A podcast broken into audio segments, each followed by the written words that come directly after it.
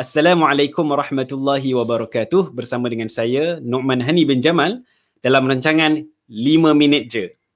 InsyaAllah pada hari ini saya akan berkongsi dengan tuan-tuan dan perempuan tentang sedekah yang terbatal. Dalam musim-musim hari ini, insyaAllah Alhamdulillah ramai orang yang suka bersedekah sama ada dengan bersedekah, berwakaf ke, bayar zakat ke, semua bentuk sedekah dan infak lah. Tapi tuan-tuan dan puan ada beberapa perkara yang kita perlu ambil perhatian untuk kita nak mengelakkan berlakunya pembatalan dalam sedekah kita.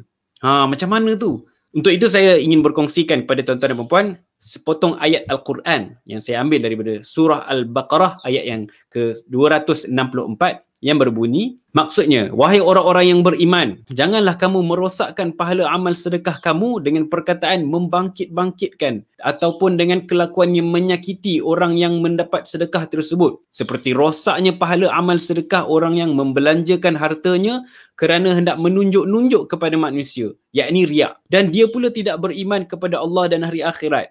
Maka bandingan orang itu ialah seperti batu licin yang ada tanah di atasnya kemudian batu itu ditimpa hujan lebat lalu ditinggalkannya bersih licin tidak bertanah lagi. Demikianlah juga halnya orang-orang yang kafir dan riak itu. Mereka tidak akan mendapat sesuatu pahala pun dari apa yang mereka usahakan. Dan ingatlah Allah tidak akan memberi petunjuk kepada kaum yang yang kafir. Tuan-tuan dan puan jelas dalam ayat yang saya kongsikan sebentar tadi bahawa dua perkara yang boleh membatalkan sedekah kita. Pertama adalah al-manni dan yang kedua adalah al-adha. Maknanya penat-penat kita sedekah, dua benda ni akan spoil kita punya sedekah. Apa dia yang pertama? Al-Mani. Mengungkit-ungkit ataupun menyebut-nyebut. Oh, Alhamdulillah saya telah bersedekah. Dia cerita dengan kawan-kawan dia kan. Lepas uh, apa dia ni, uh, dia lepak dengan kawan-kawan dia. Alhamdulillah tadi saya jumpa ada orang susah. Saya sedekah tak banyak pun. RM500 saja. Masya Allah buat.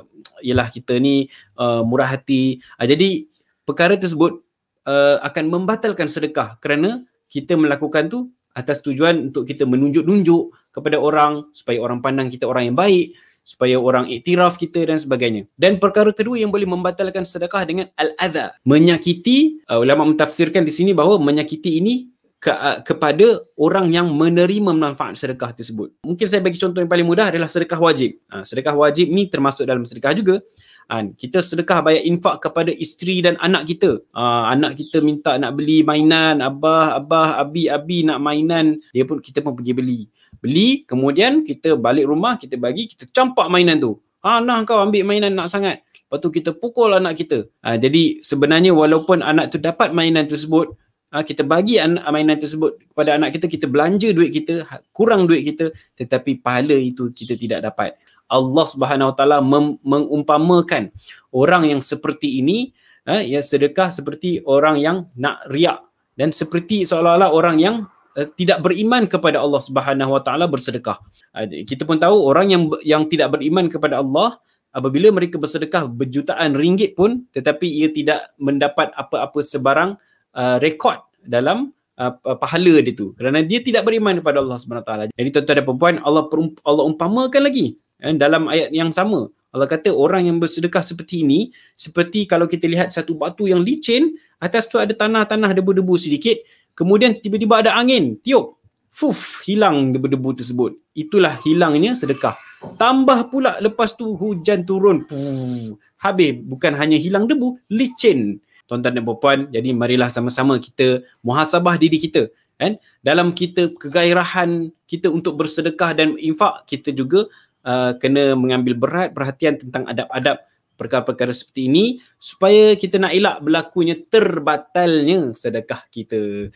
Jadi tuan-tuan dan puan marilah sama-sama sebagai kesimpulannya kita meningkatkan ha, amalan sedekah kita, amalan wakaf kita, infak kepada anak isteri kita, lakukan dengan penuh ikhlas, lakukan dengan penuh disiplin, lakukan dengan penuh hemat insya-Allah. Sekian saja dari saya. Bertemu lagi insya-Allah dalam siri yang yang seterusnya dalam rancangan 5 minit je. Wabillahi taufiq wal hidayah. Wassalamualaikum warahmatullahi wabarakatuh.